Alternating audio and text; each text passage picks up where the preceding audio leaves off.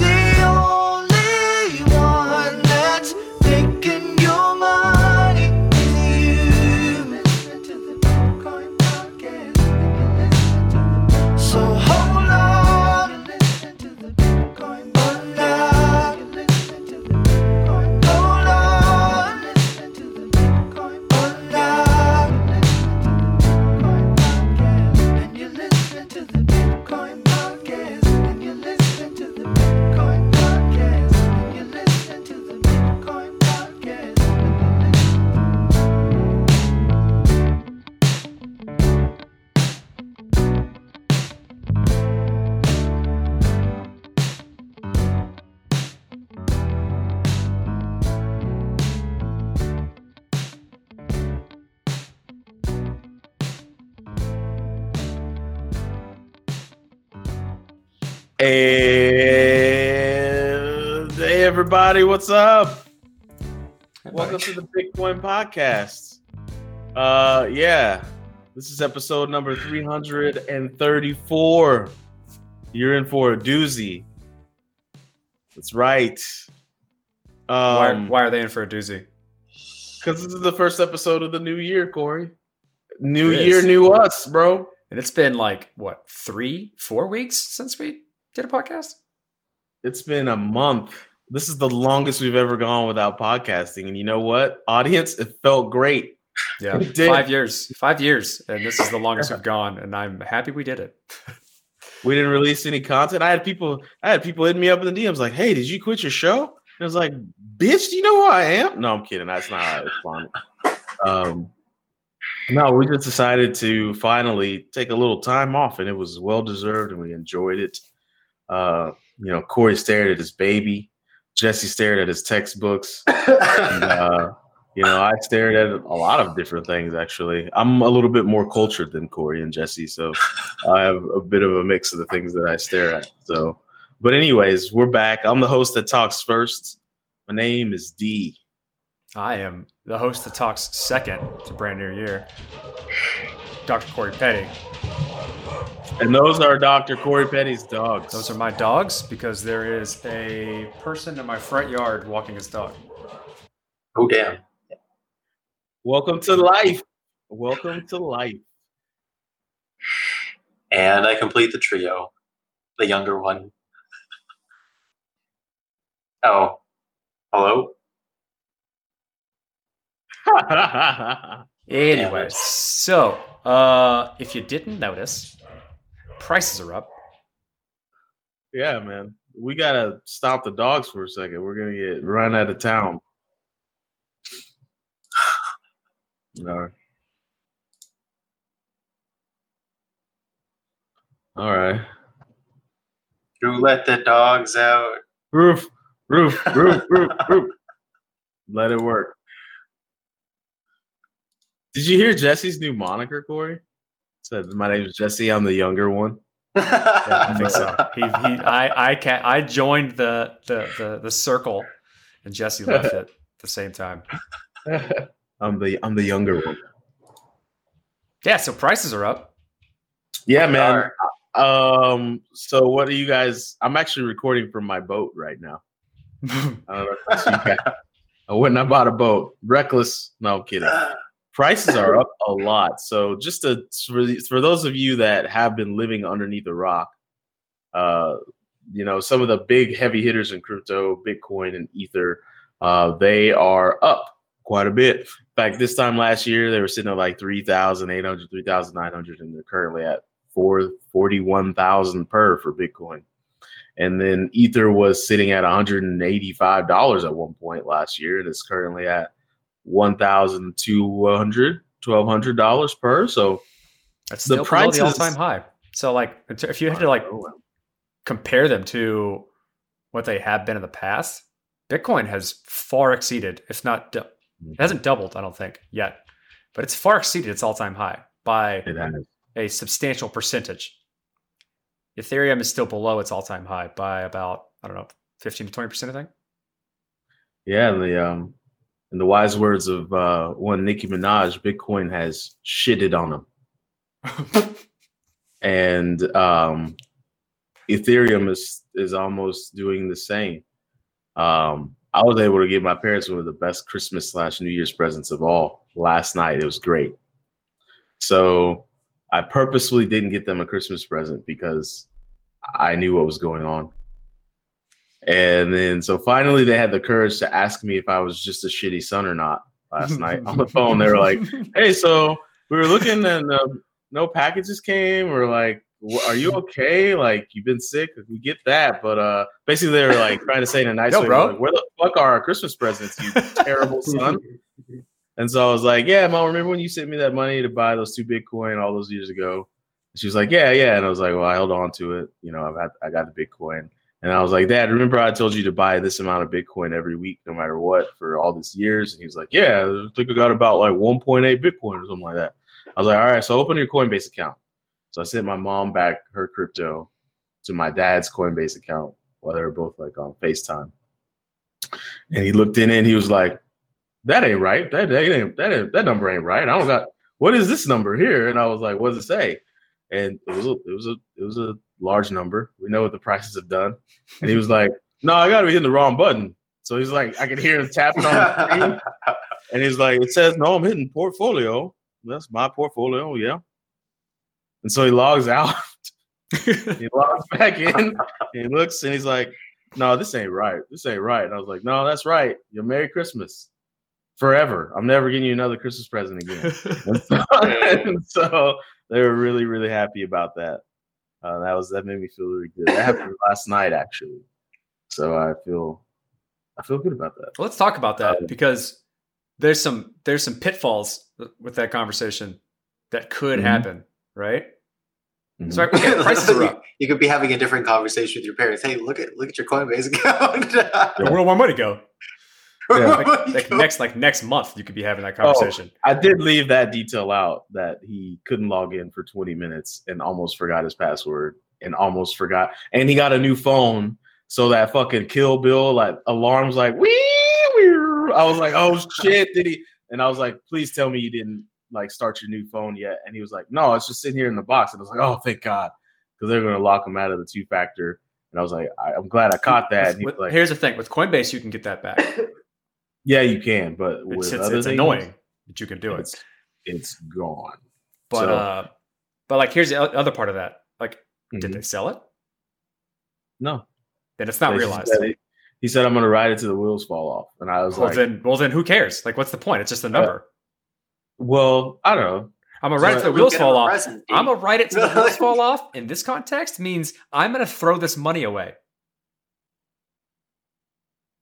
I mean, sure, he's an elderly gentleman, so I was like, "The wheels are, the the the wheels are getting loose." You might want you might want to think about it, but um, that was good. It was a good story for for me and my my fam.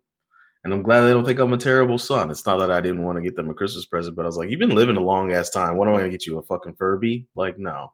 Like, so, yeah, it's got. I think that's important though. Like, especially for like the audience, is Mhm. we're all like, if if you've been listening to us over the years, and you've been in- investing your time into this space, and because of that, hopefully, hopefully because because you invested your time in this space and learned, you've also made some purchases of various cryptos that you think are worthwhile. You're probably making a lot of money right now. Well, You are. Potentially, potentially. But like, I think now's the time to start like really proselytizing HODL Plus. Like, we need to start making people aware that like you need an exit plan. You need to Mhm. understand when it's the right time to exit, and that is very much dependent upon your life circumstances and how much like if if if the gains that you have made can make severe impact on your life in a positive way, then it's worthwhile for you to do that to to, to do it. Mhm. You need to be having those. You need to be thinking about that and having those conversations as much as you possibly can right now, so that greed doesn't take over and you try and ride it to the wheels fall off and you end up with no money left over. Because it, that is Yeah. a potential, right? We've we've gone through it multiple times. multiple. Like we personally have gone through it multiple times. Times now. Our nuts are are made of steel, Brimson steel, forged in the caves of uh, Valhalla. So You're you're too, Jesse. what what's uh what's what's the plan? Like what what like I I, can- me I can Aaron. Go ahead. So I can help with the emotional part. Go ahead. What's the emotional part? Go ahead. So I um stick with me now. Uh, if you've got kids, put those muffs on. So I'm a 35. Uh, I'm a 30. Oh, your kid doesn't know anything yet, Corey. He's still trying to figure out if he has feet or not. Your kid doesn't But count He's not kid. there yet. He's not there yet. Oh, earmuffs. Uh, so I'm a 35 year old man with no kids. So my pullout game is strong. So what what I'm trying to say by that is, um, there's this moment in time where greed. Mute yourself, good sir. I- we can pull this out in post production. Just ignore dogs if I'm not talking. So uh, your kids got earmuffs. W- There's this moment in time when greed will consume your body when you're looking at these numbers on your screens and you're like, wow, those are large numbers. Those are probably larger numbers than I've ever seen on any of the screens I've looked at that are related to my finances. Um, and those large numbers can only get larger. What if those large numbers grow and grow and grow and they get even bigger. I should just not do anything about this and not realize any of these large numbers and let greed take me to the infinite abyss of wealth that I think I'm going to get to. I'm going to be so rich, right? And that's that's a very powerful emotion because it happens every time. Bless you. And it's very similar to that last split second when you're making the decision do I or do I not practice having kids with this lady? If you're, I guess, if you're hetero, yeah. So, like, there's a lot of emotions that are involved there. But right before, and you see eight, the next 18 years of your life flash before your life, and it ultimately you eject, right? You eject, right? You make the right decision because when that, when that 18 months then 18 years starts to get fuzzy and question marks. And this all happens in the span of like 0.8 seconds, right? You don't have a lot of time. I don't know about you guys, but you don't have a lot of time. You got to make a choice, right? And you know, the lady's like, just fucking go for it. Just just make it make it a reality. And you're like, why do y'all always say that shit? Like you always say that shit. You, I've you're, never you're heard not ready for the consequences either. And so boom, you, you eject, right? And you do what you got to do. It's the same thing with crypto, right? You're gonna want to keep it in there. You're gonna want to let it ride, but you eject. All right, you make the better decision. All right. So, how do you determine the right time to eject? How do you know? All right. So How do you you know? listen How to do my you know? story, all right.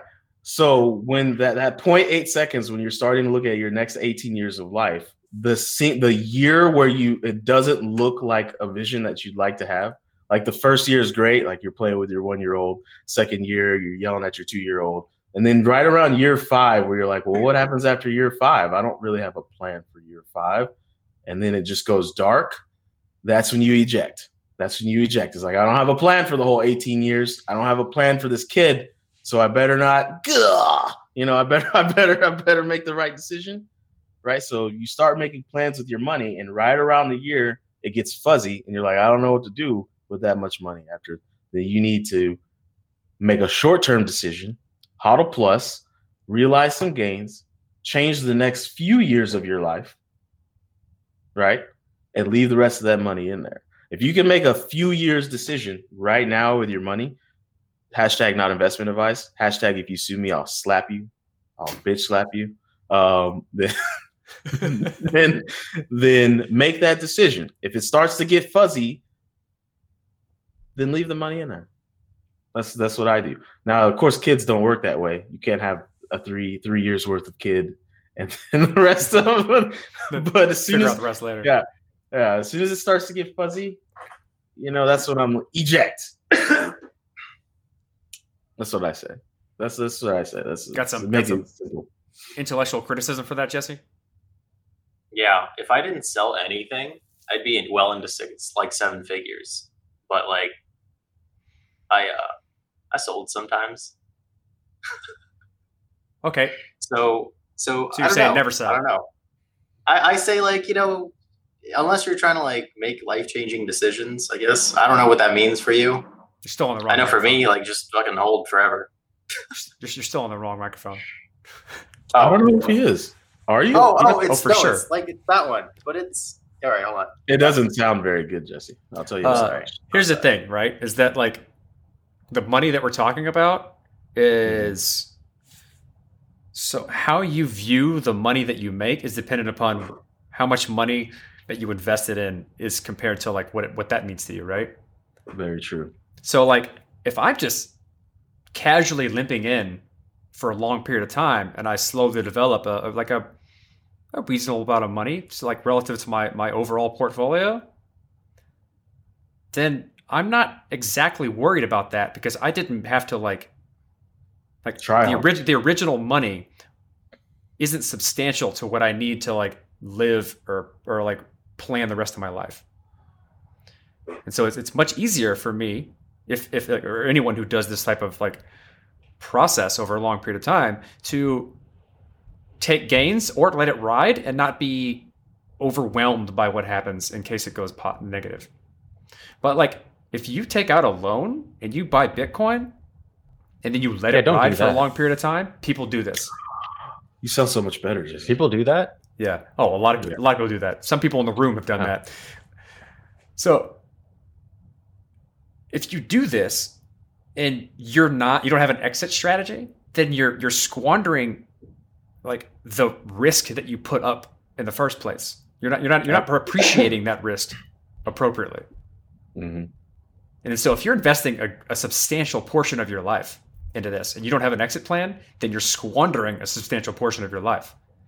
Yeah. And if and and on the flip side of that, if like if it grows to a point where the potentially realized gains can make substantial change in your life relative to like how you live it, how much money you make per year, what it can do for you to like maybe give you the space to learn new skills to better your life, and you're not doing that, then you're squandering that too. But if it's like if it just happens to be like, oh, I limped in and it turned into a bunch of money that I don't necessarily need but could fuck around with, then yeah, squander it. Who cares? That's squanderable money. And be But if, like- prepared for your effort. Go ahead. Yeah, like ahead. kind of what G said. Like if you don't have, if you can't look that far forward in your life, or you're not trying to, then you're not even even in a position to even make these decisions. Mhm. If you're just like living in the in the in the next week or month, and you've never thought about what you're going to need to get to the financially, or like what financial position you need to be in to like do the things you need to do to get there, then you're not even in a good position to make the decision of like should I sell or should I not. Yeah.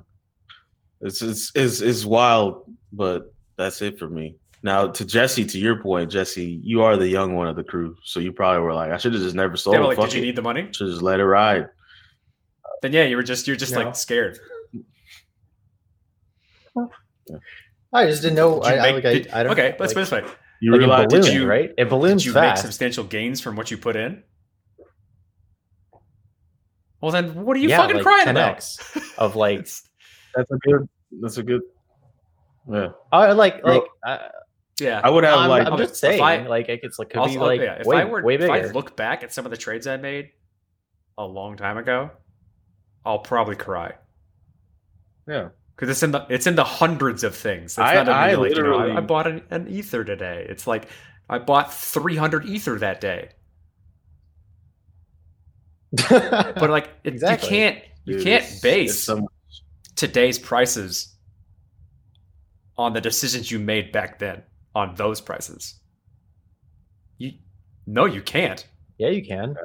Oh, Just don't be right, an then hold idiot. hold, Don't- hold on don't- to forever. If you don't need the money, right? Arguably, all the money in in, in crypto is yeah, like super what high risk. what you're right? building, what you're building is Arguably, it's to super high risk risk. over to, over a period of time.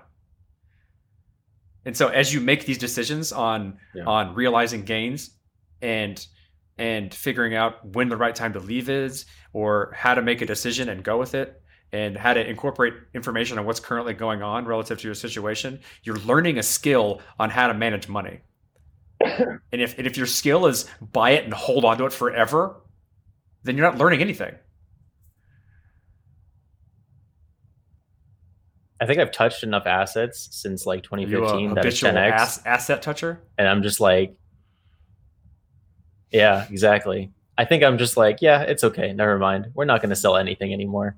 Like whatever, when I whenever I invest money, Well, then you I'm have a long let term it ride. Strategy. You you choose things you would like to hold on for a long period of time. Yeah. See, absolutely. That's what I'm saying. Like I feel like crypto in general, like you could play, you could play the day trading game. Like I, I mean, I've done that. You could do the swing trading game, you know, on a monthly basis, and or you could do like the hodl plus, which you guys are advocating. You know, every every bull market cycle, you know, sell some, right? Or you could just do like the I'm gonna hold it forever. Like my friend who held his Santa hat in RuneScape since like whatever 2005, and that shit's worth like two thousand dollars, and he's doing the same thing for Bitcoin since 2014 or 2015. Like he hasn't. He the only time he sold was to like buy a That's condo. hot, that's HODL Plus. there you That's go. It's a HODL Plus. noticeable difference in your life. That's HODL Plus. You just you just it. that's the HODL Plus lifestyle. You You know, it's like you know make what? I a can actually noticeable like difference in your life. do this thing that I've been wanting to keep do for a long period of time and still have crypto. but but, he, but here's the thing. He he didn't want a condo until like years later, right?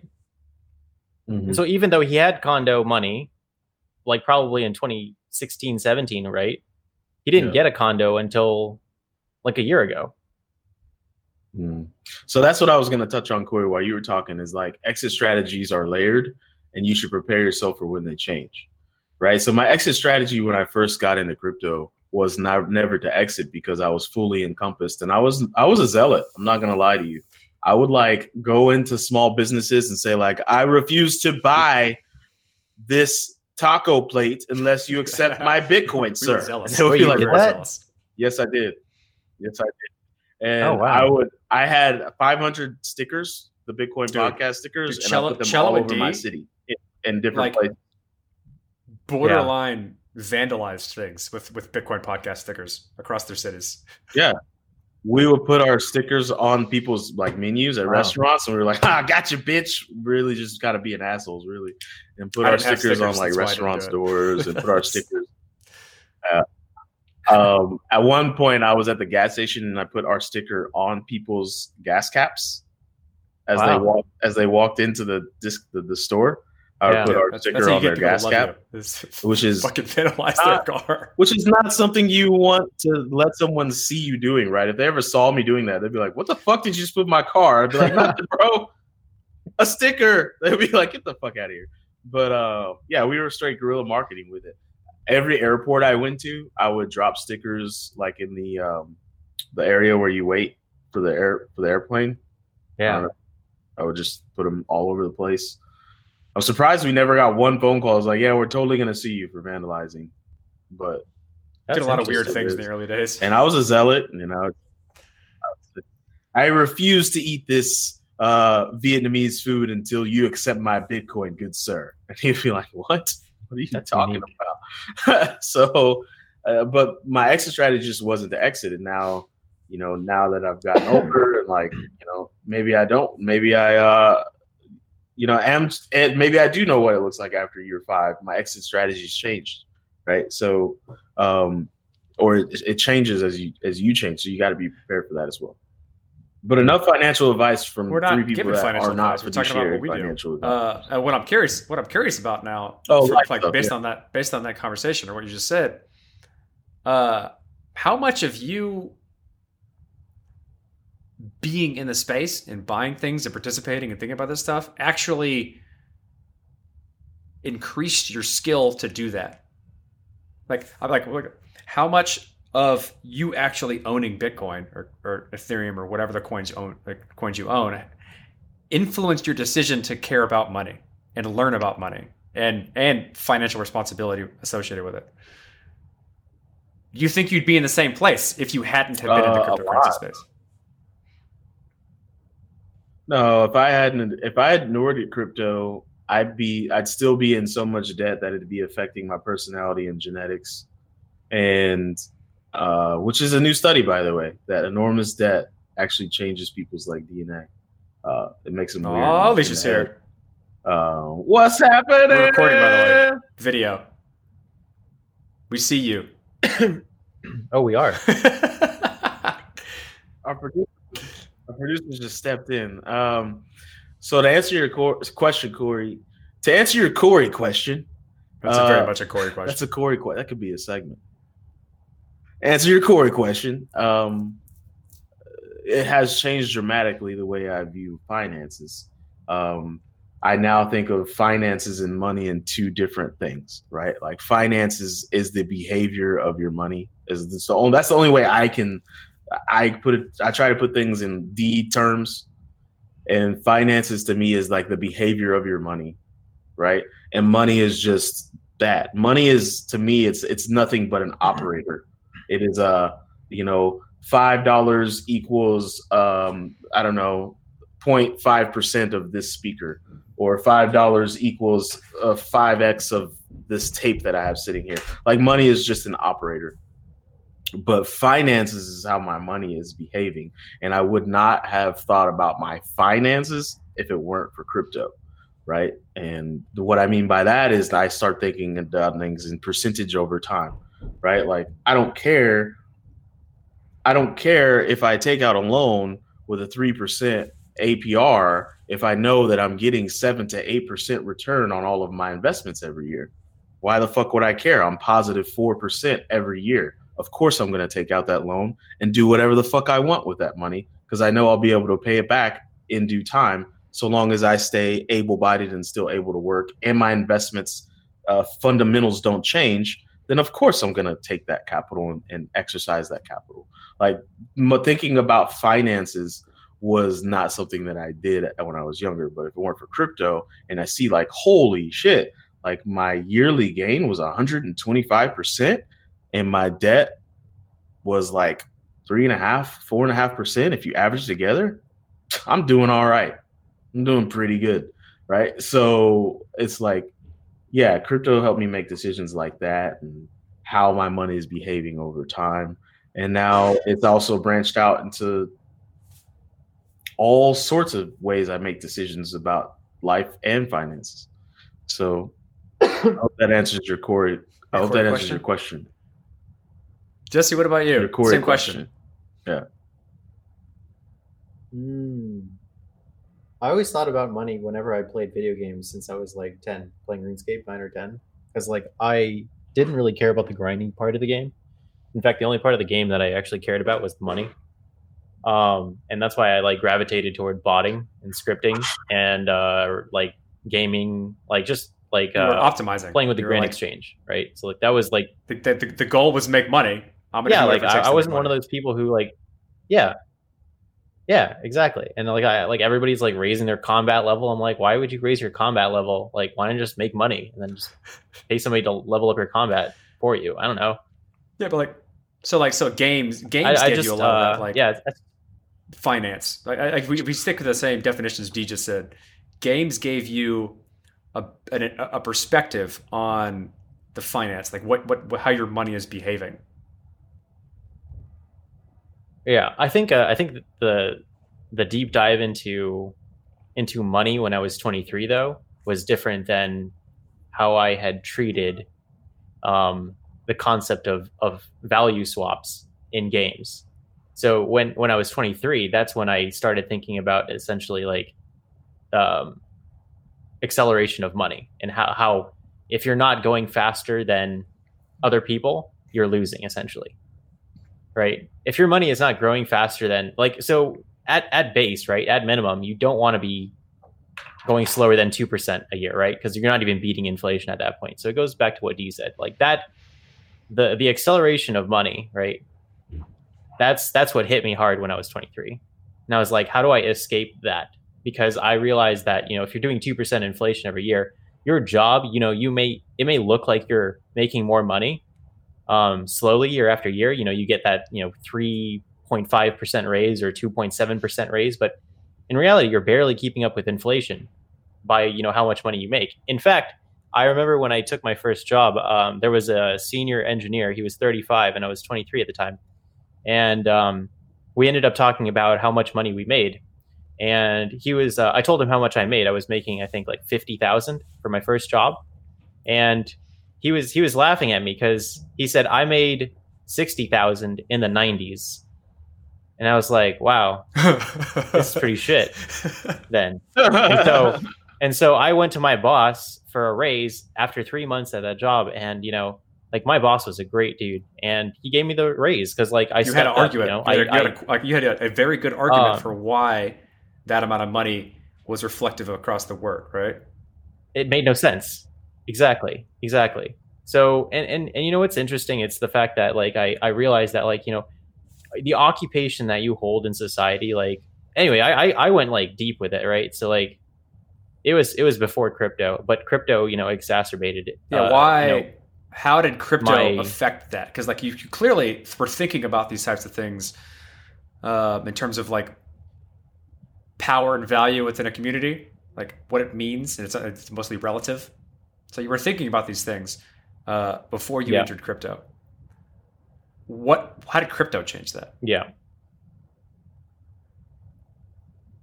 Crypto made me realize there's some people who like they're just throwing money at this thing and they're making they have faster acceleration of money than I do. And I was like, why the hell is this thing called Bitcoin going up so fast? Why are these 12 year olds even using this to trade me for my CSGO skins? Like I, I told them like I wanted PayPal, you know?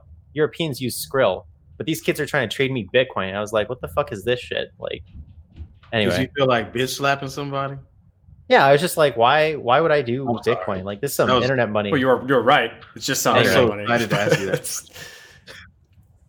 well, I know. Yeah, but like you, you, you dove in. It's, man. you uh, got pretty degen. I remember in the when you first joined the community, when you first joined the Slack, Yeah, you started and- like participating in the community. You were all about trading and making money and talking. And so I like, was. Just just saying like yeah. In fact, that's why Price Talk came about. That channel Yeah, was because so, I was like- spamming Gen Chat. yeah. For with, those in the like, Slack, you can thank updates. Jesse for the price talk channel. Yeah. Yep. Um, that's good. Corey, I would ask you that question. What's but my I answer? already know the answer to it because we talk all the time. Yes, it changed the way you, that you view How did it money and finances. Yeah. I'm, well, I'll, I'll say it it all day it long, but I'm curious what Dee thinks. Um, if I if I had to guess, I would think that you used to think about money and uh, how do I get as much of it as fast as I can,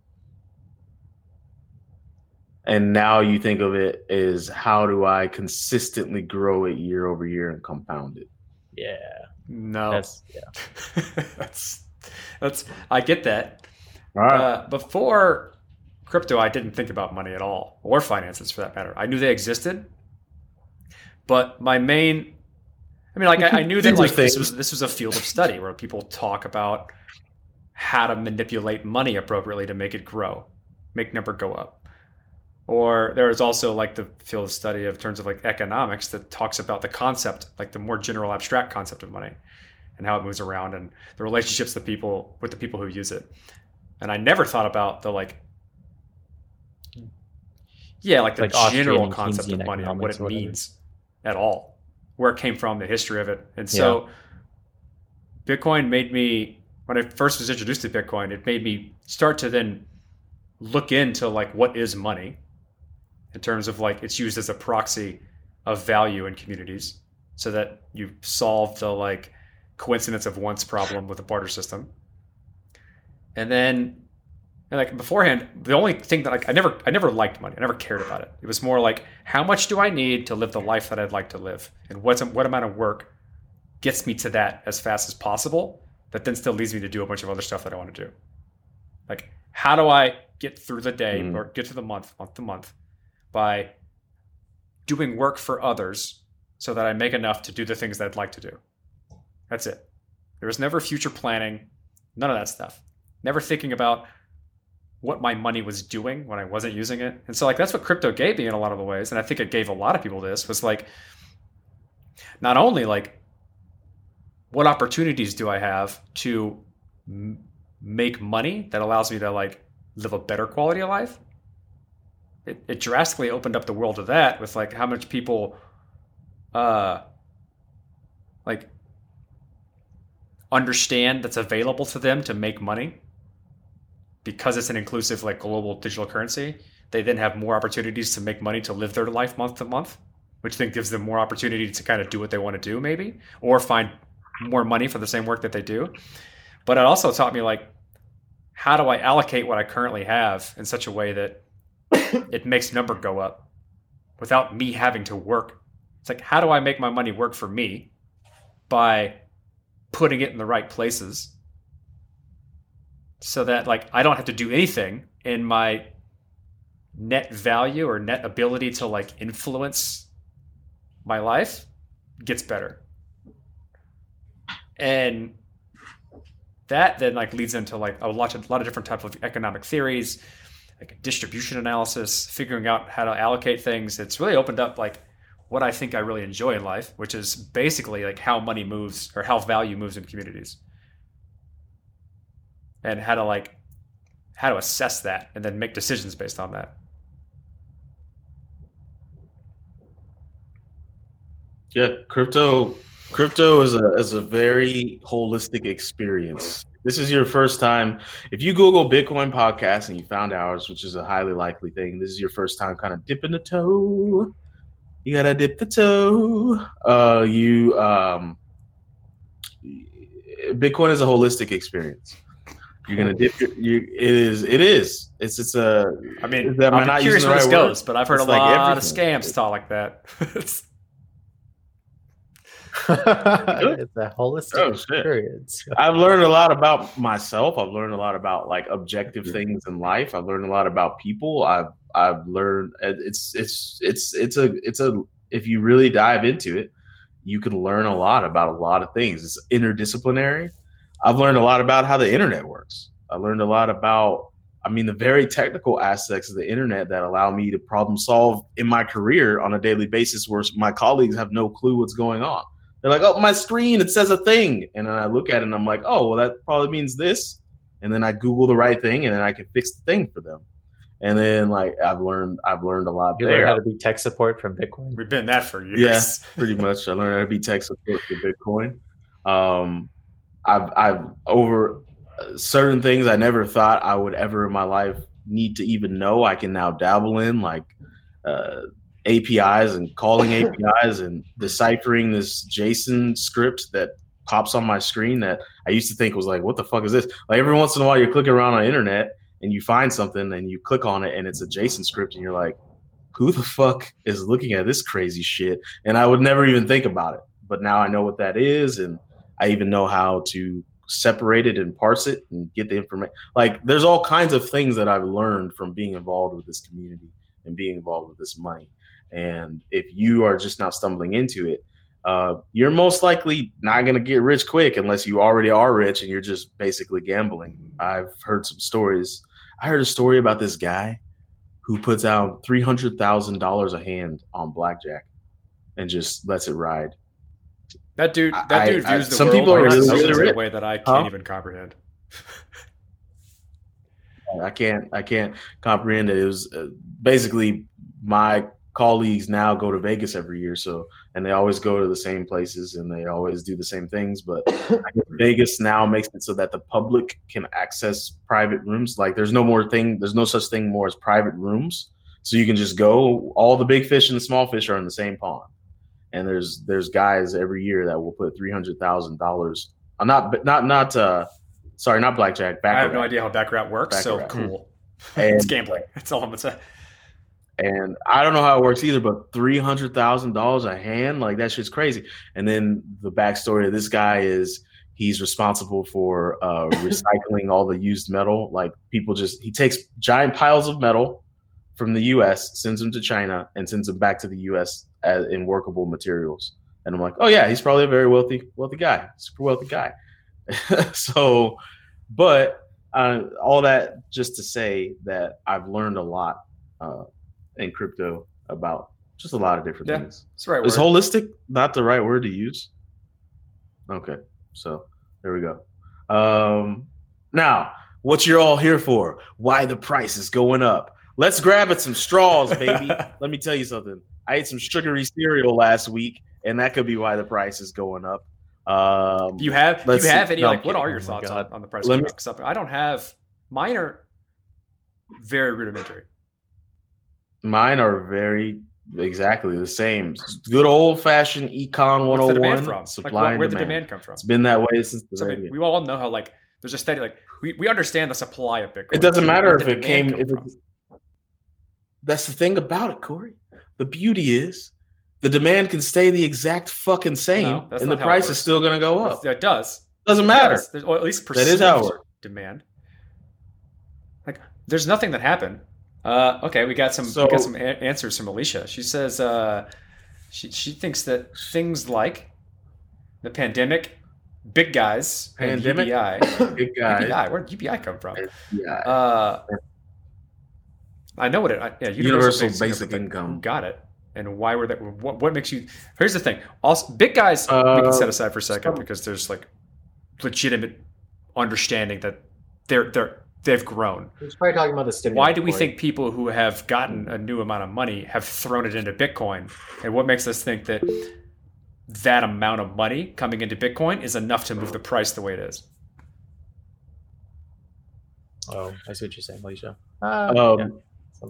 One, um, in the system that we have now, bad debt accrues, and there's always going to be some sort of schema to um, take that bad debt and put it into something. Right. That goes back to what I talk about at the beginning of the show is rates of return.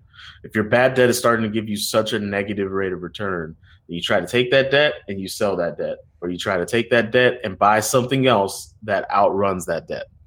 So these huge stimulus packages to stimulate things all over the planet is because all over the planet everyone practices the same shitty economics, which was why I bought into Bitcoin in the first place. And that this bad debt is accruing at such a rate, let's just call it entropy debt. It's just growing and growing and growing all over the planet, and not a single economist on the planet knows how to fix it other than print money. But if they could print a bunch of money and then invest it in something that is going to grow faster than that bad entropy is growing to fuck things up, then hey, they call it a win, right? Good old fashioned quantitative easing. Um, I'm not a conspiracy theorist, but I do believe that some of the trillions and trillions and trillions and trillions of dollars that have been stimulated in these economies uh, around the world, a lot of that money is going to be partitioned and bought. With Bitcoin is going to be a lot of it, and Ether is going to be a lot of it as well. So that's one just assumption. That's just a prognostication, as you like to say, Corey. That's new demand. Um, we've got now, before last year, there were two institutions that were publicly saying how much big giant piles of Bitcoin. At the end of last year, there were 27. That is a huge jump. That is a massive jump. And now already, um, it's looking like there will be more and more and more very public companies uh, rebalancing their balance sheets because right now is the perfect time in the pandemic, and they're going to add cryptocurrency to their um, long-term assets on their balance sheet. So that is new demand, and that is a lot of demand. If you look at the volume now, it's 10 times higher now than it was in 2017 when the price jumped the first time mysteriously. So that's new demand, right? Volume equals demand. Um, now, given that the supply is growing so, so, so, so short, bitcointreasuries.org. That's a Why does volume equal demand? shit real quick. Because that's, I I mean, it's, it is it's volume, it's demand. Okay. I'm just thinking, There's like, no way to like, not look at. I mean, if It's it's it's it's relative to the supply. yeah, it is. I mean, if I if I make a widget, say I make a widget, and on month six I'm selling a thousand widgets a month, but then my volume grows to five thousand widgets a month by month. I don't know. 12, Just gave me like a high school math That's problem. clearly demand. You gave me. I, think pretty so. sure you read you read a High high school math problem high verbatim to me highest- just now. if I have five, High widgets, school's the I highest seven uh, level I taught, Corey. Uh, no, but like, Yeah. I want. I, I don't know. I like Company ABC. Like volume is is is only a number that makes sense in proportion to supply and demand. if both of those things are growing in volume, that volume means volume is growing too, but it, there's, no, there's no difference, right? So there's like a relative thing here you have to keep in mind. But like, yeah, I think what you everything you just said is is pretty spot on. and um, those are just Aren't there like Take- different types of volume, like trading volumes? You can have like like new trading volumes, and like you can. I, I, There think- I don't. I didn't take a course in finance, but I Well, I- assume that there's a distinction between the two. Well, like what's There nice is- about okay, but you can look at it this way. It's like if you take volume as a fiat to crypto on ramp, right, or off ramp. Is that what we're calling volume? The fiat to crypto, like so we'll just take one pair: U.S. dollar to Bitcoin volume. That's the Mhm. amount of trades that happen uh, where someone is going from Bitcoin to USD or USD to Bitcoin. That's going both ways. That's that's both supply and demand, if that's what we're calling it. Um, like in both directions. So the amount of volume doesn't tell you which particular direction you're going. By volume would tell you like you're like you're going from fiat to Bitcoin. Volume is just like how much. It's more like a proxy Mm. for interest.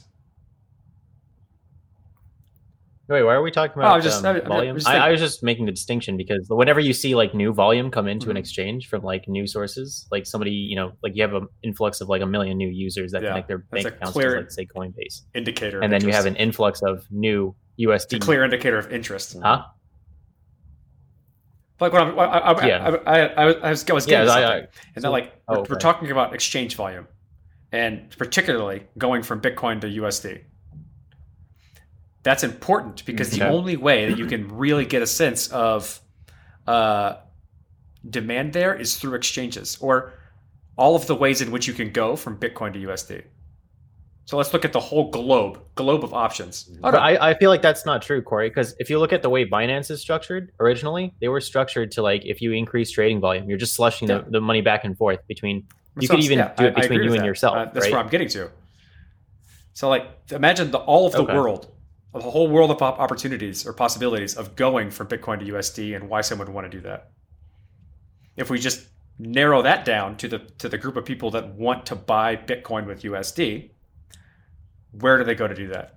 And there's a few options here. So, like, fan that out into a few options. You have ex- centralized exchanges like Coinbase or uh, whatever fiat to crypto on ramp you have. You have local things like LocalBitcoins. You have person to person exchanges where like you don't see any of it. And you have like OTP, like over, OTC desks, over the counter desks. So like that's a lot of different ways in which you can go from US dollars to Bitcoin or fiat to, to Bitcoin. Mhm. And what we see is a portion of that, Okay. which then allows us to like make judgments based on how big we think this portion is. So we'll look at the like metrics of this and like how much this goes up, and then make assumptions based on like that behavior, and then apply it to the whole thing. And if if a lot of this stuff is opaque, like you can't see it, you don't know where it comes from, you can't watch the trends, then it's really difficult to say like because this is happening on this small part that everything is happening. And that's what we're doing. That's what most people are doing. Is, there's, is, there, is they're looking at a small portion of, of trends and they're saying, mm-hmm. oh, this is happening? Well, I guess I need to do that. And that's the, that's for, that's exchanges. I think that those are people who are just It not trading properly, Like, right? If people that's what who they're I doing, right? know, people I know have people who I know who I know don't understand anything Mm-hmm. about this are talking about this and throwing money at it that they probably shouldn't because Mhm. they're looking at terrible information sources and seeing number go up real fast. Mhm. Okay, so you're trying to like say like you're trying to explain the trap that crypto Absolutely. is to Like, the uninformed. so like or like or like kind of where it comes from. Or Okay. like how how we we get these like overshots in a lot of ways. It through multiple cycles throughout Mhm. Bitcoin. Because these these these price rises have nothing to do with the technology and the people who are using it. It has everything to do with Mhm.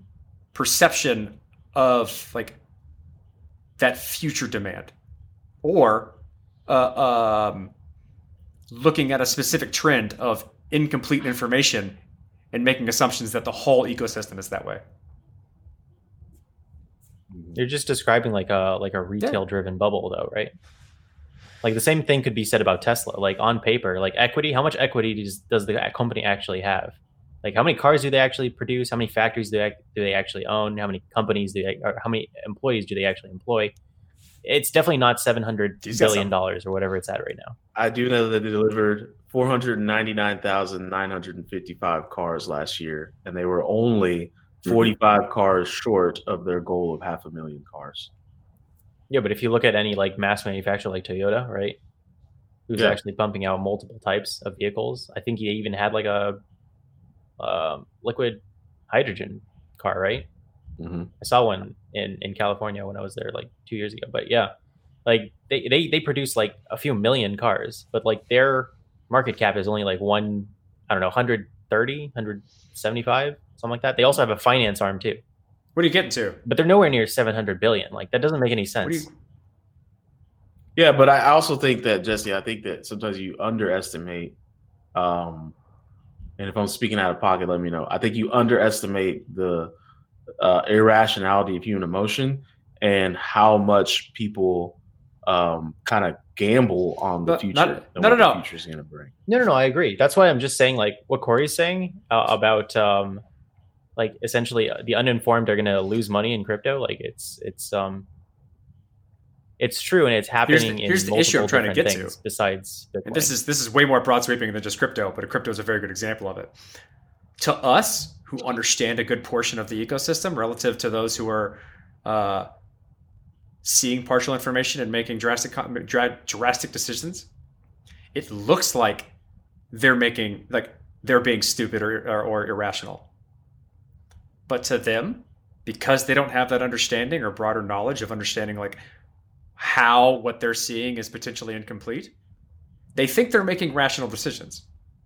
They think like, oh shit, this number's going up and like it's been going up or whatever. I should probably limp into it because it's going to keep going that way, without having uh, based on a comp- like an incomplete view of what's going on. And so like they make decisions that they think are good and feel good about. But to us who have who've been in the space for years and understand like it can make the argument that I just made before this, it looks like they're being Yeah. negligent. And I don't know how to bridge that gap. Mhm. but are are you are you trying to turn that like what you're saying? Is this like a PSA? Be Like careful. Like is this like Coinbase saying in early December, like, hey guys, prices are kind of getting uh, bubbly, and then like it like blasted off towards the end of I mean, December, throughout this entire January. podcast, the history of this entire podcast, I've said the, your best investment is like the the work you put into understanding what's going on. And the reason is because like one, you're Yeah. able to like broaden your your your view of of uh, why things are happening, so you can make better decisions. Eventually, like Yeah. Mhm. you're gonna see something that's like painfully obvious. You're gonna see fruit ripen, and you're gonna be like, Yeah. why is no one picking this fruit? I should probably pick this fruit. Mhm. And and like you can't get to that point unless you just spend a lot of time trying to understand things. And that that in the end, a consequence of that is probably going to be making money. It's worked for me. Let's put it that way. And Yeah. Hmm. I don't see any way out of that, and I see a lot of foot guns or ways to really screw yourself if you don't do that and you just like YOLO into a bunch of shit you don't understand. Yeah. So So this arguably, that's how turned this whole into- thing started, though, right? People This YOLO'd in. a PSA. Yes, Alicia, I was going to say DeFi. That Mhm, was my next thing. But this turned into a PSA when originally I was trying to grab straws as to why the price increased. So let's ten- tear, steer us back towards that. And I honestly just think it's supply and demand. It doesn't get any. I know that's a whack answer, and some people are going to be like, "Oh, I need more. Uh, CNBC this out for me." And I'm like, "There's really not more that you need, Kermit." Um, it's it's that's just that. If the supply shrinks and the demand stays the same, Yeah, but my, my point to all of that and why, why I went to that whole tangent was like it's not supply and demand, it's perceived supply and demand. Because people hmm, how don't know what they're talking about or understand the whole situation. In some most circumstances, especially now, they can't know everything. But we just outline facts. Yeah, some of the facts that I have is that some facts you don't have the perception. time to understand everything that's going on in this ecosystem. So by that, you will have an impartial view of why things are happening, and you're going to make decisions on that. My so yes, my initial assumptions are not covering the entire space of why the price is going up, but my initial assumptions are Yeah, covering. but, but depending how much money you're throwing on the line, I mean, really affects the price. If you're making I have to me the, I'll measure I'll measure the demand not on a graph or in a way that doesn't go into a formula. I'll I'll say that I have people from middle school hitting me up faster than they ever have before. My aunties are back. My aunties are back I've like, hey, hey, nephew, where do I where do I put this money, nephew? And I'm like, "Mm, all right, I, I guess it did well last time. Um, the conversation, like, um, I have people at work asking me to be educated about it, asking me how I get into it. I have people I haven't talked to since sixth grade hitting me up like, "Hey, bro, I noticed uh, you're still black.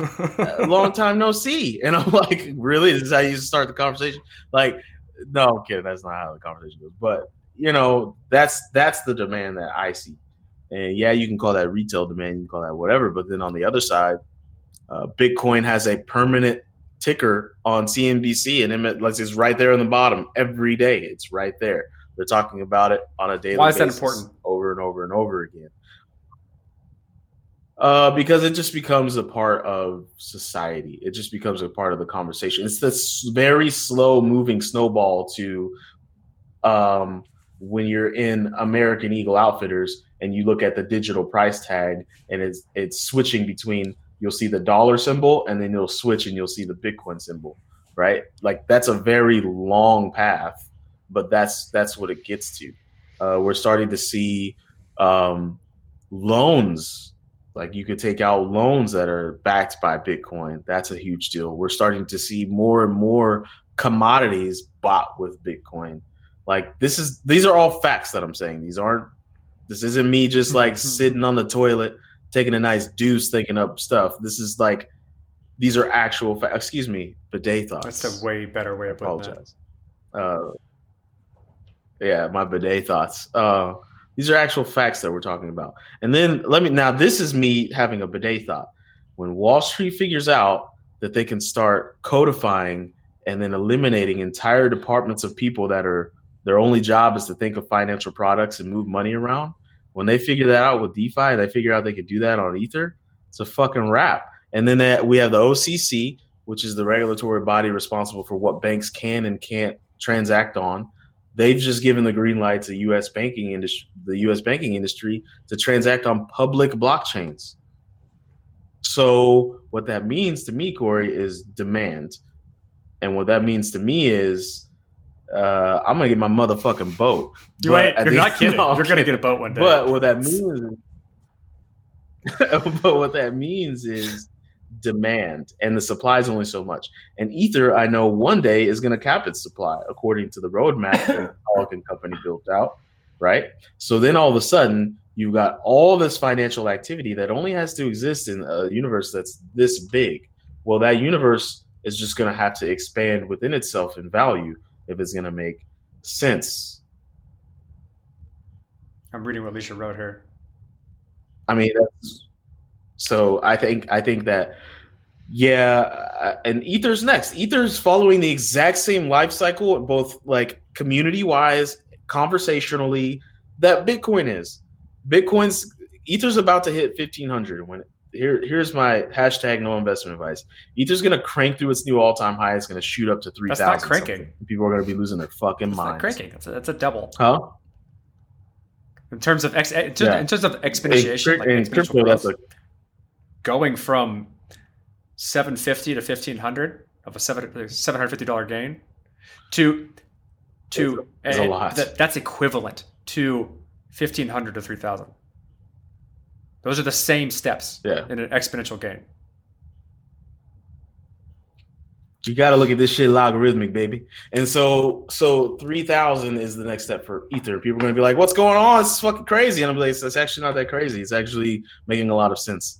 Um, and and and Ether is going to be worth five digits in the next five years, and that's just going to be the way it is because so many people will need Ether to build DeFi products to eliminate so that- products there we to go. Like, eliminate now I'm- departments. much more steeped in this ecosystem than you are. We can agree on that, right? What makes you think it's going to be on Yes. Ether? Why? Why Yeah, is I the don't agree entire that, DeFi industry going to live on Ethereum? What makes you think that? Um, that's an assumption, and I will say that I don't feel conf- as confident in that assumption as the. other. I think that there are other technologies that can do better than Ether, but the public doesn't know that, and for the same stupid reasons, everyone thinks Bitcoin is. I mean, I'll, I'll say it right now. Bitcoin It's beautiful that you're like out reinforcing what I said. there. It's not. I don't know if you mean to do this, but like it's it's perceived supply and demand.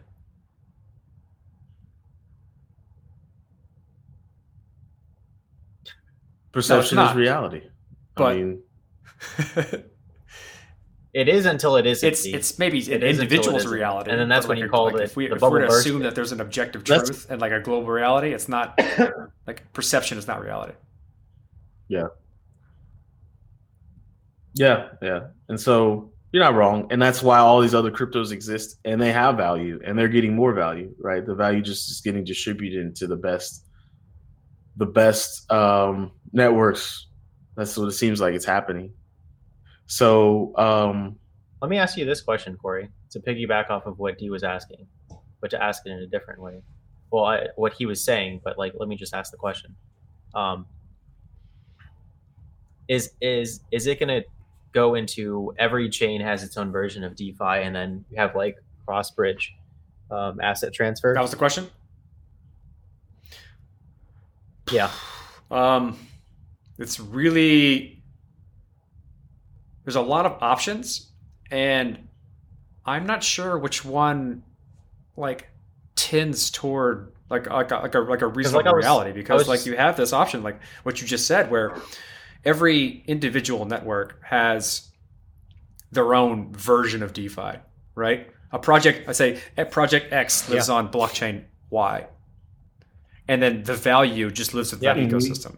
But then, as we've as we're seeing, especially now, um, we're building bridges from one blockchain to another, which allows for a multi-blockchain currency.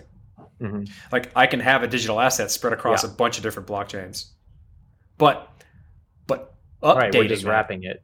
is a complicated process, especially as you increase the number of blockchains in which an asset lives on. So, like a global view of it of the digital scarcity becomes increasingly more complex as you as you increase the number of, of, of blockchains, like separated islands in which that currency exists. Because it has to be digitally scarce. That's the one thing that that's the only thing that makes it valuable. Like that allows us to bring value into it. Is that we know the supply and we know that if I give you something, you get it, I no longer have it. And there's a limited amount. So we know the relative amount that that's worth. Right? Yeah. I gave you one Bitcoin. One Bitcoin is relative to one in uh, uh, 21 million Bitcoins. That means we can both come to an agreement on Mhm. how much value that is. But as you start to then place that digital asset and myriad in, in a bunch of different places, it becomes really difficult to say like, is it actually 21 million? Or is it like kind of fucked up over here because they have a problem? And what we're seeing is like a Mhm. bunch of different blockchains grow, a bunch of bridges that are bridging between one blockchain and another to allow you to like move assets from one to the other. And not a lot of really good ways to make sure that we understand the the the risk that changes as you move it to each blockchain because they're different. And like a security risk of a, of a contract on like Ethereum could affect the supply of the wrapped Bitcoin on Bitcoin, right? So that calls into question like, uh, Mhm. what is the actual supply, and how much should I trust that my wrapped Bitcoin on Ethereum can be redeemed for Bitcoin on, on the Bitcoin blockchain? And so, like, Yeah, how does it actually work? Because like I, I never I haven't dabbled into DeFi or DeFi whatever. Um, and I'm just curious. So like if I if I go DeFi farming, yield farming with my one Bitcoin and I wrap it, I have WBTC on. Mhm. I, is that like an ERC twenty Yeah. token? So if I if I have WBTC and then Um, I guess I'm not really sure where it goes from there in terms of like how you like it provide depends. liquidity. Like, do you do you provide that that WBTC as collateral for like some It, it depends. other token that's like I don't know. It depends. Token- it depends. token. It depends on the protocol. So Like, I mean, we, we're adding a lot of complexity on how to keep track of like the actual value of the thing. If the base asset is BTC and you're trading with it like four or five layers up, it's it's it's real hard to keep Right. track of that. And so, and that's what we're we, that's what we're building. So, like to answer your question, like is that what the world is that what like the future of crypto looks like? I don't know, because as it stands today, we can't do it all on Ethereum. It's not it doesn't scale enough. Like we we can't fit that many transactions. So let me But ask you about this: like, I, I mean, I. I understand that we're going to be using multiple blockchains. Like, I, I don't have the assumption that Dee that does about if ETH like exploding like Bitcoin. Like, I understand that like, you have Polkadot, you have um, Co- uh, you have Cosmos, you have Avalanche, you have Algorand, you have all these different types of blockchains that will eventually do the same thing, but have different properties of the networks in terms of security, uh, throughput, um, finality, whatever, right? And based on those different properties of each of those chains, you'll have different business use cases. You know, some will be better for um, trading than others, right? Um, Go ahead. oh no, go go ahead, Dee. I was I was I was gonna, I was just thinking while you guys were talking about this is like one way to try. I don't know if anyone's done this yet, and if they have, they're not very outspoken about it. Maybe they're keeping it close to the chest. Is to see if you can find any correlations between the growth patterns of different popular popular things in different sectors.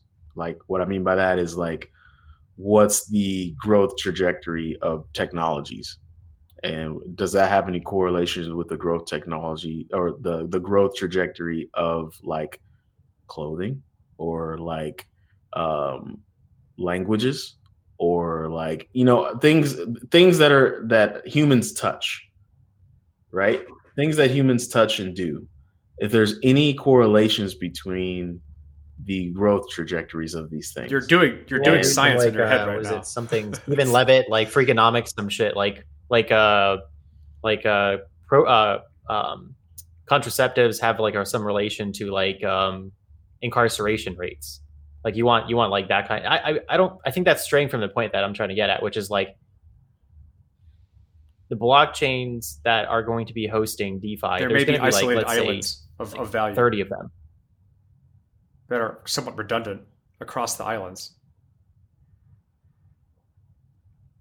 is that gonna is that gonna mean that economic like how is that gonna affect the economics of how I don't know. bitcoin exists right now right which is everybody thinks it's going for gold's you know don't know, trillion it depends. $8 It depends on how people tap into right like that digital scarcity, and, and then how it gets spread across blockchains. Because right now we have like rudimentary ways of doing it. Like wrapping, like wrapped Bitcoin is a rudimentary way of handling Bitcoin on another blockchain. Uh, but yeah there's more there's more wrapped Bitcoin uh, than there is in the Lightning Network, which is which is a technically better way of handling the digital scarcity on a on a separate chain. Uh, and so like I don't know, it, it depends on like how we do it, whether or not it gets hacked, and how how that how we do that scales, and then how the users per- like how the user perceives it. Like at the end of the day, like the the person who's using the end product, the Bitcoin or wrapped Bitcoin or Lightning or whatever, in, in, in the future when people actually use this shit, is they're not going to know any of these things. And so it really depends on what application provides the use that people actually use this stuff and what technology stack they chose to use that then more often than not, because of that popularity and use and functionality, becomes the standard for everyone else to do because they want to tap into that market. I feel like you're not going to have that because like i feel like it, what's going to happen is you're going to have like you know how healthcare or like banking uh, backend infrastructure they just have different software that communicates with their own Why? flavor Yeah, of you- database you nailed like it. they're all probably using Because they, they, they, need, they need to deal with their own database. Yeah. But if the database is all the same, the blockchain, then they're probably going to coalesce a little bit. that's what I'm saying. I don't think they're all going to be like there's going to be uh, different Yeah. standards on each different blockchain and in the way that they play around with their own DeFi.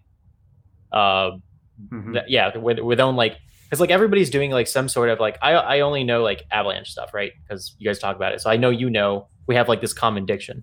So if I say everybody like these twenty chains are going to be doing like subnet equivalents, with their each subnet is might have its own DeFi token, and then you have like some main chain token asset, like like what is it Mhm. like X chain assets Yeah. on Avalanche, and then say like X chain has some sort of um I, I guess where where would so wrap BTC? I'm trying to I'm trying to like go like five layers up for WBT Well, so, if, so I can well, like if, if we if we talk, so we can ruminate we on the, like, could the- find ourselves only to Avalanche, right? At least like they yeah and much like Ethereum. So Ethereum and Avalanche are, are similar in this scenario. Um, there's a base layer asset, Eh, which people have to conform to. Now with Ethereum, it's not the same because like you could maybe make an argument that the Ethereum blockchain is a registry of all the tokens that are on top of it, but that registry, like the tokens that live on top of Ethereum, don't have to conform to some standard. If you look at the X chain, at the X chain on Avalanche, they have to conform to a standard. So you have a universal language of tokens and NFTs at the base layer, which regardless of how many layers you go up or down or whichever direction, if you would like to exchange things, they have to conform to that standard.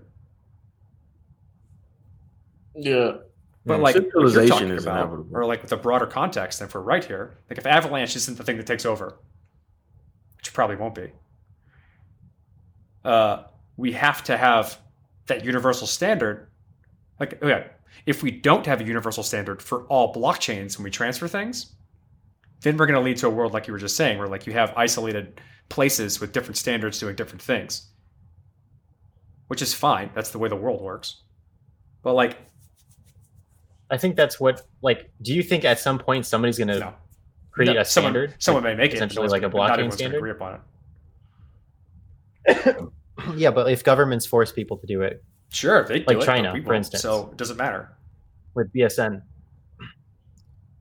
I think that centralization is inevitable in all things.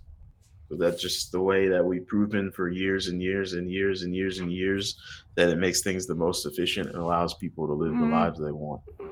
So I think that eventually that I mean, yeah, there's people that will argue that, but at the end of the day, um, I go take a shit and I flush it down and I don't have to worry about who handles that that poop. There's a specialized, centralized entity that does that. Unless I- it comes back up and there's something wrong with the plumbing, which could very up. well happen when you wrap BTC too many times. Coming back Bro, around. Yeah, you get deep with it, layered with That's what I'm saying. Use too much wrapping on that shit, and you might just you might run into some issues. But um yes, things centralize naturally, and we like it that way. That's just that's there's no way around that. No, I don't get- think so. I don't think that this is going to centralize naturally. I think naturally, will. it's like Corey and I were saying, it's going to become like their own islands. Everybody's going to have their own It'll island. be a mixture. That gonna they'll be make mixture, bridges too. because It's they like- wanna There's going to be a boost lot of value. islands. Some islands are going to be real big. Some islands are going to be real small. And then some islands are going to talk, and some islands Yeah. won't. yeah, Just like I don't know, the world works. Like yeah. it's, I don't think one island, like I don't think one island is going to get so big it's going to like absorb all the other island. It- it Is that's probably not what you're saying though? Do you? Is it?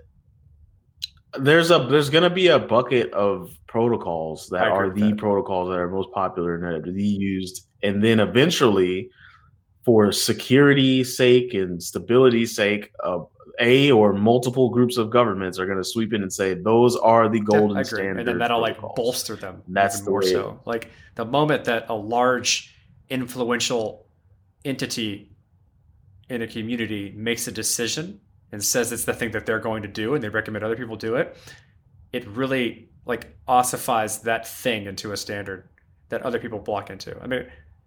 Look, maybe this is a conversation for next time because we're already over an hour. So why don't we wrap it up and No, this is gonna be Oh, a big yeah? ass long show, bro. But I Wait, just like wanna you know, know for the sake of for the Go ahead. sake of like our audience and what we enjoy doing, like we're talking about like you know speed of money essentially, right? Getting ahead of the curve so you know what to you know what to throw your money at essentially. Mhm. Um, Well, I want, to, I want to, I want to is highlight is any both scenarios here. Like one is an investor standpoint of like how do I allocate what I have so that it grows the fastest. The, the other the other side of that is what Right. I think is in- just as important, if not more, is like how do I make sure the work that I do earns me the right like the the, like the the most amount of money. Like what opportunities can I do? What can I trade for for for money in the best way as opposed to like how do i Mhm. take what i have and make it work for itself you have the op- the other other part where like how do i make sure what i'm doing is is optimized so that i have more? And i think crypto has an effect on that because it allows people to do things they weren't previously capable of doing uh, now because they get paid from people that are very far away from them. And, and so like that's Mhm. a part we should like i think the original ideology of bitcoin leans towards how do we make lives that allow people to live the live like live it more like cl- more closely to what they would like to do based on increased opportunity and inclusion to a financial system than the investment op- than the investment opportunity? Yeah, I, Yeah, I feel like, like we're that's far mo- away from that though. that's where most people that's where most of the money goes. That's where most of the attention goes. Because the concept is how do i take what i have and make it grow faster? And there's a lot of people and when you, when you have that concept and it works you can make money grow fast. You get a you get a disproportionate amount of money focused on that part. It doesn't make it less important to like enabling the rest of the world who doesn't have money yet.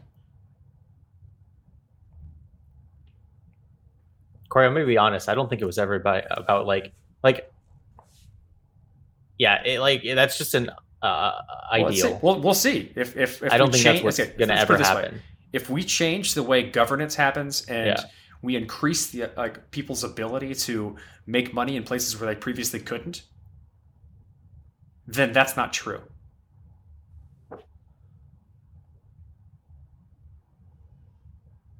I think that the only way to figure out if crypto works for people in countries and cultures that we're trying to quote unquote, I don't know, give them access to finances is to give it to them and watch what they do with it. Like, and, we're not to that point. Nobody talks about it. And that's one thing. I'm glad you brought that up, Jessie. This is brutally honest and it's funny because everybody's like, with the power of a phone, I should say in my Andreas voice because he talks really funny, but he's like, with the power of a phone, this community in the middle of nowhere and one satellite now has a bank for their whole community. And they'll look at that phone and they're like, what? What? I'm fine. I don't Maybe give a shit. I think people not, not everyone's like that. That's not that's not true. Right? it's just the the amount of value that flows through that community is Oh, so low relative true. to like it's actual like Wall Street finance that it, it sounds like it's negligible, but it makes a severe impact on those communities. And you can't discount Yeah. that because the like amount the- of money flowing through them is relatively small. That's fucked up. it's the great. It's like I- the I- great gift. Uh, go ahead, Jessie. Uh, so I talked to my dad about this, right? I was like, "Hey, you know, did you know, like, you know, if you threw money at this thing called Bitcoin, you'd make like a whole lot more money?" And my dad's like, "You know, I come from a third world country. I didn't even know about money. Like, I didn't care about money. So, like, when I hear people saying like, "Yeah, we're trying to bank the unbanked," the unbanked don't even think they're missing anything out. Like, they're they're they don't think they're missing out on anything. I'll put it that way. They don't Yeah. feel it. They're happy. They don't know what they don't know, and that's You're, all. if I'll say. anything, if anything, crypto all it's doing is like unloading risk. Like it's decentralizing centralized debt Risk. Yeah, and risk. I agree with that a thousand percent. They don't And know. you're- they it's this don't know. it's this guise of I you know uh, the I the ideology that we're going to unbank the un, Well, uh, we say we're gonna we say the proselytization And it's like, a no. reason. Like a, that's a that's Yeah. a pretty strong corollary Yeah. there. banking the unbanked. Banking the unbanked just equals a huge, huge opportunity in dollar signs Uh, for people that I don't agree with that. I don't agree That's with that whatsoever. equals. I mean, I I, I, Well, look at him. Look at him, that's, a, that's an influence, Look at him. but all right, let's talk about this. Look what at about him, like, though. tyrannical regimes and the people who are who, who are oppressed under them? and they don't have the option for these things or even know that the options exist. Just- And, and they may be relatively happy in the shitty existence that they live in. Does that mean we shouldn't introduce ideas to them? Because like they're kind of happy. No, I'm just asking. So now you're saying Bitcoin No, is it's freedom? it's a, it's a, it's said a- is not freedom. It's, it's an example. It's a hyperbolic one, but it's an example that that proves a point. Like introduction of technology into a community that doesn't know about it, who is perceived as happy, doesn't mean that they can't be happier. It- but uh, but also That's doesn't mean you can't fuck it up too. Like it's it's it's it's a it's a two way street. Yeah, I, I get what you're saying. Like, like uh, it's like a like however they react to the technology is just uh, it can In be my- good in or my bad. it's just opinion, an emergent If property. you give them more options something that new. allows them to make decisions based on their based on their culture and, and, and livelihood, it, it should be a better thing. but but who are you to decide that? See, that's like that's what I'm going back to. Like, it's it's this very like like uh, what you, what were the British like? What were they when when they made all their colonies? What do you call Uh, them? empirical. No, yeah, like it's uh, like empire mentality. It's like we know it's better for you. Let's let let me help you. Unbanked. that's all I'm saying. though, Is that we? I have yet to seen a project publicly, or at least say like, "Hey, Colonizers, yeah. crypto shit, and we're just gonna give it. We're just gonna give it to a community that we wouldn't think would need it, and see if they use it. And I want to Yeah. see if it's like, like for example, like my pops gave my grandma like a two hundred dollar router, and she unplugs it now, and it is a bookend. Yeah. Yeah, that's what I'm saying. Oh, I want to Yeah. see if I want to see if that happens. Like if they're just like, "Oh, cool, crypto." Well, that's the thing. It's like if you Uh, don't if you don't give them a like- purpose like they just, it, like, then toss it to it's, it's, it's relatively worthless for them. Yeah, I'm saying like my, he gave my grandma a purpose. This router is going to help you get on the internet, and she said, "All Well, right, sweet child." And then she unplugged it. And she, Sweet shot. I mean, like Corey, like you know how like they have like um, I I know for a long time people were trying to uh help help the third world by giving them loans, right? So you have like essentially the same the same same concept of like a payday loan, but like in a third world country, and it's like it helps some people, Yeah. but then it also hurts people. Like capitalism, one Well, person depend- will like, profit, depend- ten people will right. suffer. Uh, depending on the mechanism design of whatever you put on somebody. It's like you're tossing one rope in, and there's like 10 people in a hole, and then one person's going to use that rope, and then the rope is going to disappear. And then those people, those those nine people that are left, are going to get further down. It, de- it depends. I mean, I th- I don't know. I, I just like the the M-Pesa example was an actual objective example that we can go to and what it, what we can use to try to avoid pitfalls if we are truly going to bank the unbanked, and that is M-Pesa is great. Uh, This whole this entire country is is and more than one country. I think it's like I think it's a lot more than one now. They use cell phone minutes as their currency, Yeah, but Yeah. all of that boils up into one bank in England's balance sheet. Yeah. That that entire country's financial existence is one line on one bank's balance sheet in England. I mean, arguably, we see the same thing. Like, like uh, in in in Steam marketplaces. Like, for I'll, I'll bring up Counter Strike and Dota all day, right? Like, there's a there's a way. There's, there's a want. The want is that people want to exchange skins. And how do they do that? Well, they're they're using the keys that you use to open up crates, and that becomes their medium of exchange. And guess who's profiting at the end of the day? Steam, Valve, the marketplace. They're they're profiting off of the percent gains of every Okay. transaction. is that is that bad? If that if you like- enable like, I'm I'm just saying like like you you toss down a rope and like there's going to be like you're just creating more economic disparity Mm. even though it's like you think you're going to create equality depends. but you're really It not. It depends if it's if it's if like the emergent value flow pools to, to pools to small amounts of individuals. Like, but like you can't say that someone who creates something and enables value for people, like who increases the value of people's lives, shouldn't be Yeah. shouldn't benefit from the system themselves. Now, the value in which they benefit relative to those who Oh, I'm not saying like, that. you I'm are. not saying that at all. it depends. It's like like the the, I'm the I'm not. I'm just saying I'm saying I'm saying you making the choice to try and benefit other people, you might change the players Oh, who are sure. in the game who are who are up there, right? You just you, like they're they're rich people. Like let's say Bitcoin. Let's let's like project like a thousand years in the future, right? Bitcoin becomes like the global asset. Everybody who has dollars, let's say America's like in decline, and then you're just you're just upstating that you're inverting the pyramid of economic disparity, and and like people who got into Bitcoin and kept holding on to it, it inverts that pyramid, and you as a byproduct, you you you get money, you get whatever the value of exchange. You get a Yeah, but I think what's you can happening convert that now, around. It's like at least like in my opinion, the point of all this is you're you're not you're not you're no longer using a pyramid. You're you're you're, you're changing the shape in which value flows. yeah yeah. It's like it's like it's like you take this cup right? And then and then you say i'm gonna make the poor people richer. I'm gonna i'm gonna make i'm gonna bank the unbanked. And then you do this. And then you do this like a bunch of times. And then you go i'm gonna give you a new technology and then you swap out the cup for this wallet this wallet is better than Yeah, the I cup agree. but you're But, still like, gonna have the same what's dynamic interesting about all of this is that you can have multiple things that operating at once, which work for whatever community that like what that they have. They now have more options to choose the shape that works for their community. If that makes sense.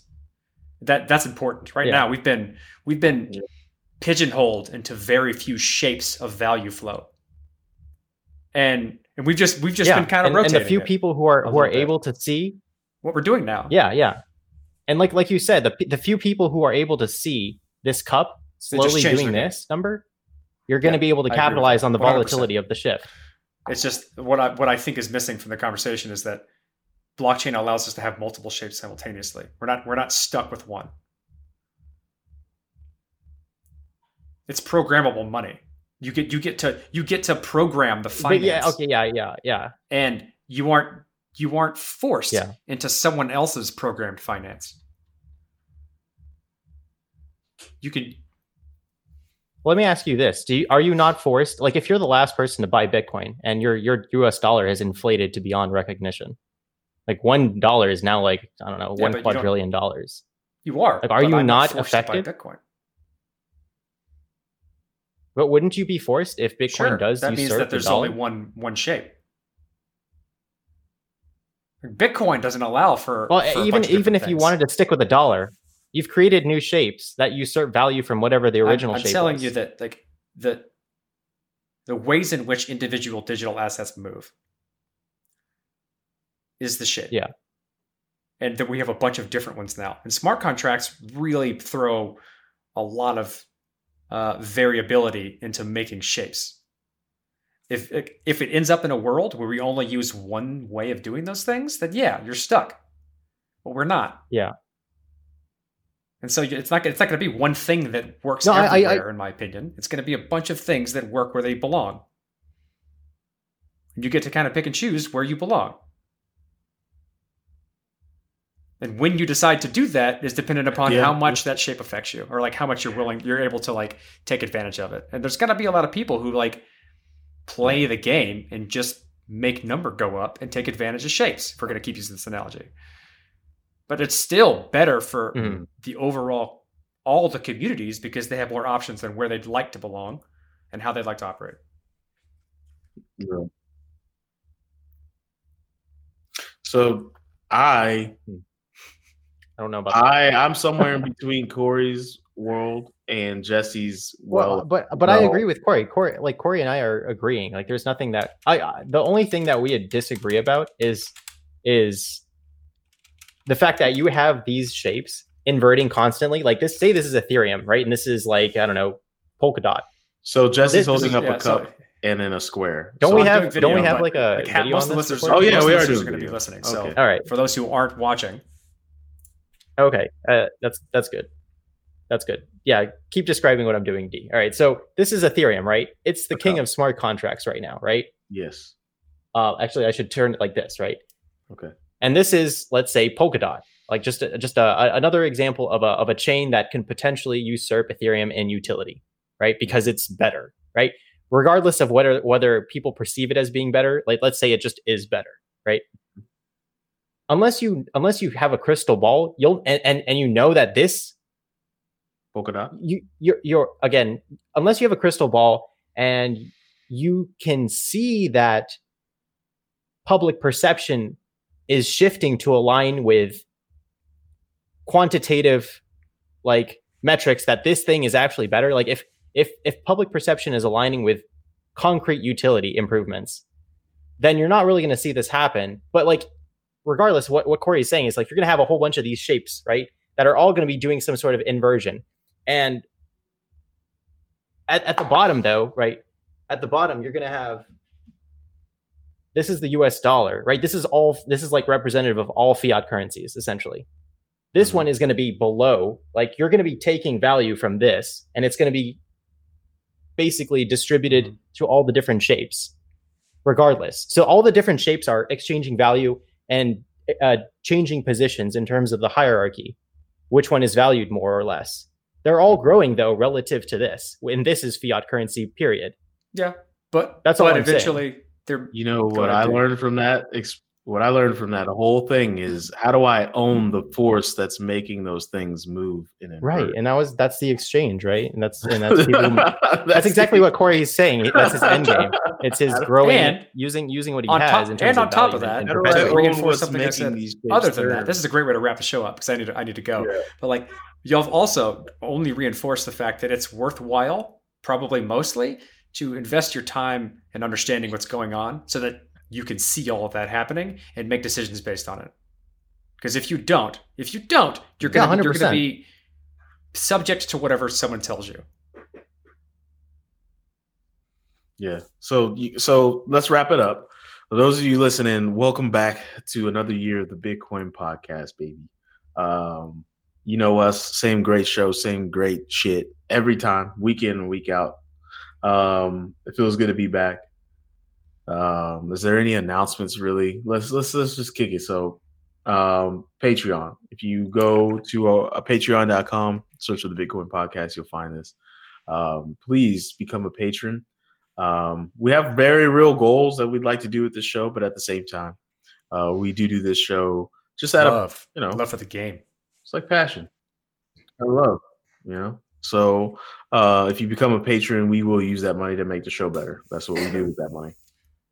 Um, so uh, also you can join our Slack or you can check out our store um, at store.thebitcoinpodcast.com.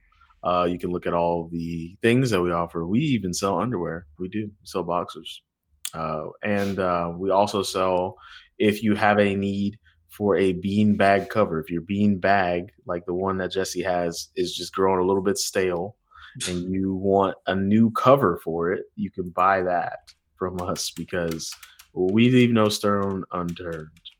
Um, also, um, you can join our Slack. If you go to the bitcoinpodcast.com, you can click on the tab that says Slack and you can join that and you can be a part of the conversation. Uh, and it is a very, very well curated community of great daily conversation. Um, and you know, the, I mean, it ranges from beginner level conversation to people are in there talking about new DeFi products every fucking day. Like it's it's it's a lot going on in the Slack right now. Um, and there will be future benefits for being both a member of the Slack and a patron. So you might want to, you know, think about think about some of that shit. You know, think about some of that. That an announcement of an announcement? I think just the, just did the Um, whole like finance thing. Later, we'll have announcements. Um, so this is an announcement of that. Yeah. Well, I like some of the ideas we're throwing up, man. We should do that now. We should do that now. We should do that stuff. But anyways, um that's it for this week, guys. Episode 334. Next week you'll have episode 335. All right. Uh we're back, baby. Shout out to Megan Thee Stallion. Um you know, Throwing sats keep at Zazie you do, Oh. Zazie Beetz and Georgia Curtis. Uh, thank you all, beautiful women, for what you do. and you introduce so much good into the world. So much. Uh, Zoe Saldana, mm, I don't know. We're, you know, we're on bad terms right now. You don't know that, but I know that. Um, that's it. You guys got any shout outs? Shout out to 2020 being gone. Hopefully, 2020, 21 ain't ain't as bad. It's not a good it start so started out far. great, didn't it? Uh, play the outro.